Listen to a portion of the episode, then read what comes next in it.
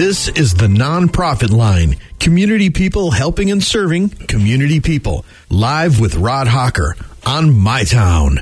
Yeah, 100.9 The Line. You are here with Dave Williams. I know you're used to hearing the voice of Rod Hawker in the morning, but he is off today. Uh, once again, he is either on vacation in uh, Ocean City or paddling down the Snake River. We're not sure, but I'm sure whatever he's doing, he's having a good time, right, Ray? I would imagine so. Yeah, so we wish him the best.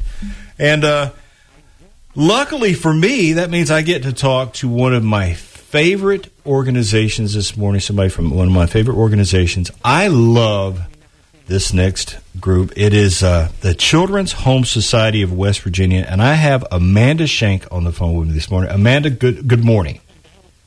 Good morning, Dave. How are you? I am great. I am so happy to have you on.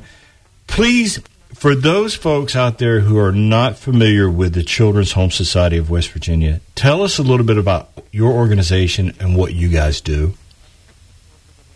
Um, well, the Children's Home Society um, has been serving children and families in West Virginia since 1896. Um, we have 13 sites across the state of West Virginia. Um, every site has pretty much the same core programs, but we vary based on um, the need of the community. So those programs include emergency shelters for children, um, foster care programs, um, our weekend mentoring program, child advocacy center, uh, healthy grand families, uh, therapy services. I mean, we, we have a lot of programs across the state um, serving children and families in West Virginia.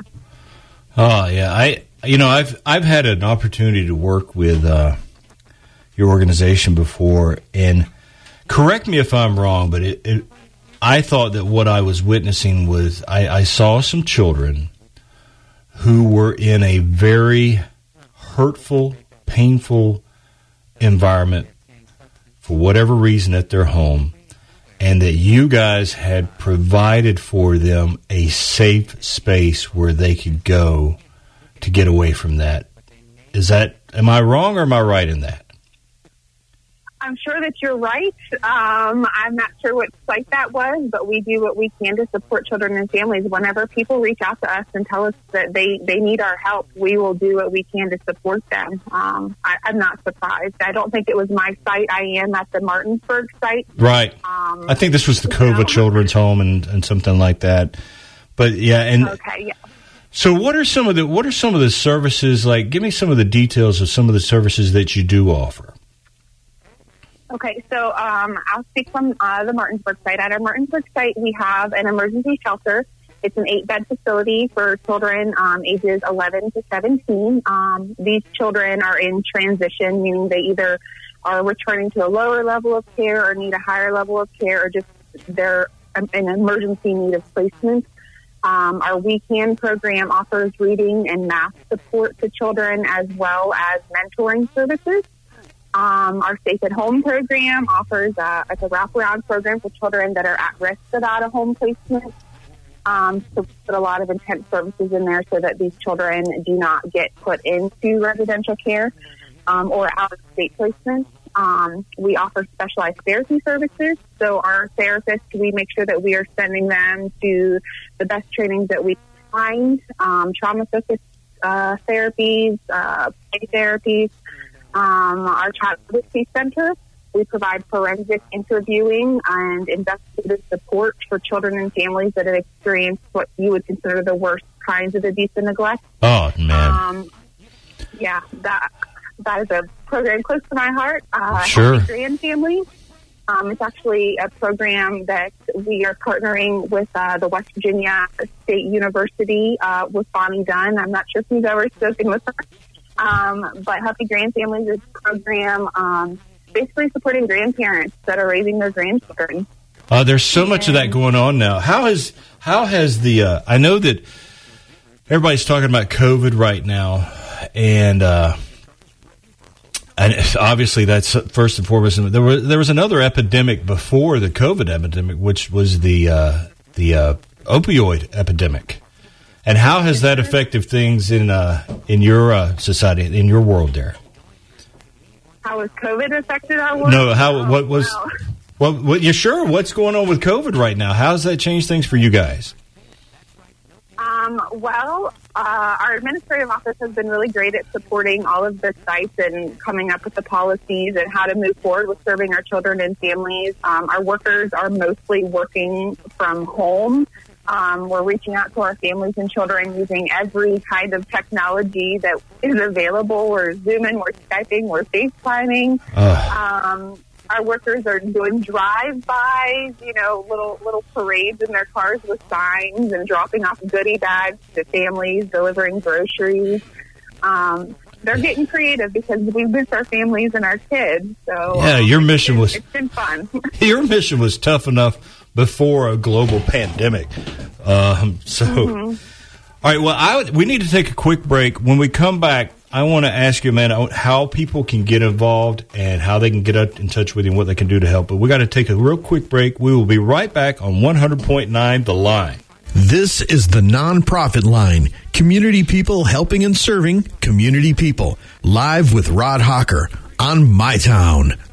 100.9 The Line. I'm Dave Williams again here with Amanda Shank. And Amanda is with the Children's Home Society of West Virginia. She's Child and Family Services Supervisor down there.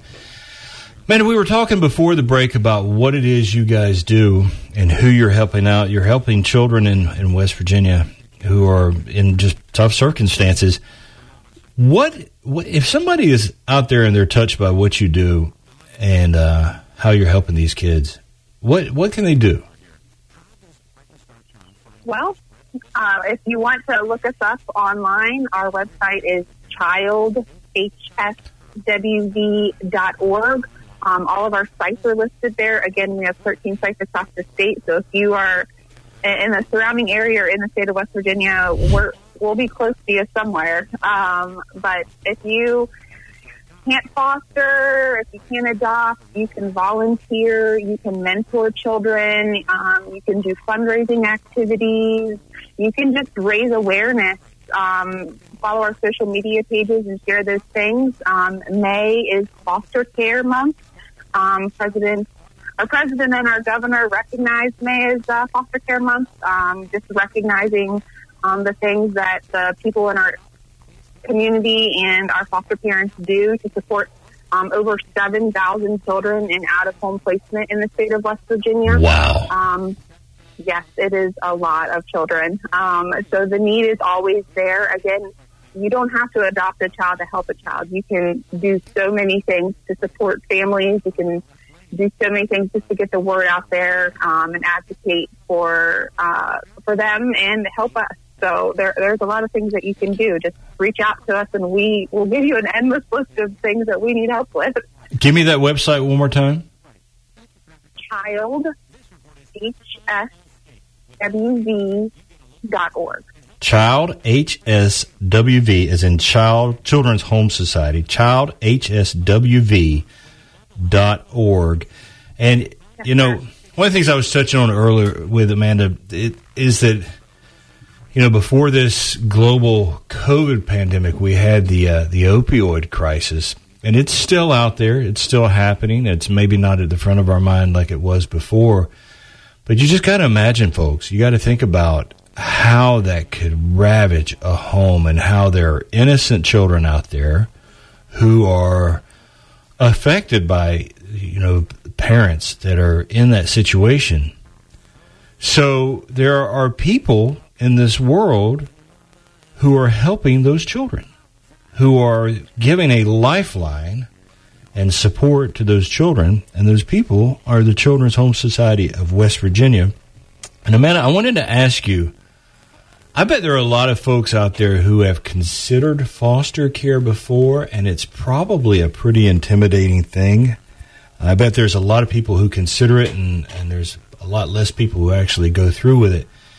Kind of give me, kind of give me a good story or the best case scenario of what foster care is like, and what are what is a success story with foster care. Well, um, to touch on the intensity of the process, I will say that COVID has allowed us to explore new avenues. So right now, we have been given permission to move the training process to becoming a foster parent to online. Um, there were a lot of barriers in the past where people couldn't maybe commit the amount of time um, it takes to become a foster parent because it's a lot of in-person meetings. So right now, um, if you reach out to Children's Home Society, we have moved things online. You can do things. Oh, a silver lining. Yeah. Yes, yes. It's not all negative. So um, that has increased the amount of applicants that we've had across the state, and I'm, I'm very, very excited about that. That I hope to be opening a lot of foster homes in the near future. So. Oh, fantastic, fantastic! And how long does that process, generally speaking, take? Um, generally speaking, um, if you are motivated to um, get the process done, I'd say about three months. About three months. And does yes, we is there financial support for people that are foster parents? Yes, sir. Um, children do uh, receive uh, a daily stipend or monthly stipend. The foster okay. parents receive a, a stipend um, to support the child's needs while they're in care. Um, children um, are on West Virginia Medicaid, uh, so their medical needs are met. And of course, you get the support of Children's Home Society. We are there for our families 24 7 and we help our families with whatever they need to support these children while they are in care. Yeah, you guys are doing great work out there. Well, who makes a good foster parent? Who would be like a, give me a good scenario of who would make a good foster parent? It's, it's great to ask that question because uh, I think a lot of people have the stereotype that, you know, you need to have like a, a stay at home mom and that you need to have this uh, perfect little family. No, um, our family looks so different. We have single parents, we have same sex parents, we have uh, multi generational households where maybe mom in law is living there. Um, families that want to help children. If, if you want to help children, um, don't have uh, you know criminal history, um, stable financial finances. You can you can pay your bills and and you're committed to learning how to parent children that have experienced trauma, committed to being part of a team, um, you can be a foster parent. You don't have to be perfect, and you don't have to be a stay-at-home parent. So, so you don't have to be parent of the year. You don't have to be parent of the year no, and and and be just a super parent to to be a foster parent, right? No, and you don't even have to have parenting experiences. We we have families that have never parented a child. That's what the, the training is there for. That's why we connect you with other foster families. That's why we are there to support you. Um, again, yeah, you don't have to be the perfect, picture perfect family to be a foster family. You have to be someone that cares. You have to be someone that wants to support children. Well, Amanda, you have been a wonderful guest here on 100.9 The Line. I want to thank you for being on this morning. And I want to just give you a message and all the folks that you work with a message of encouragement that I love what you're doing. We're here at 100.9 The Line. We are fans of yours, and we just want to encourage you in what you've got going forward. Thank you very much.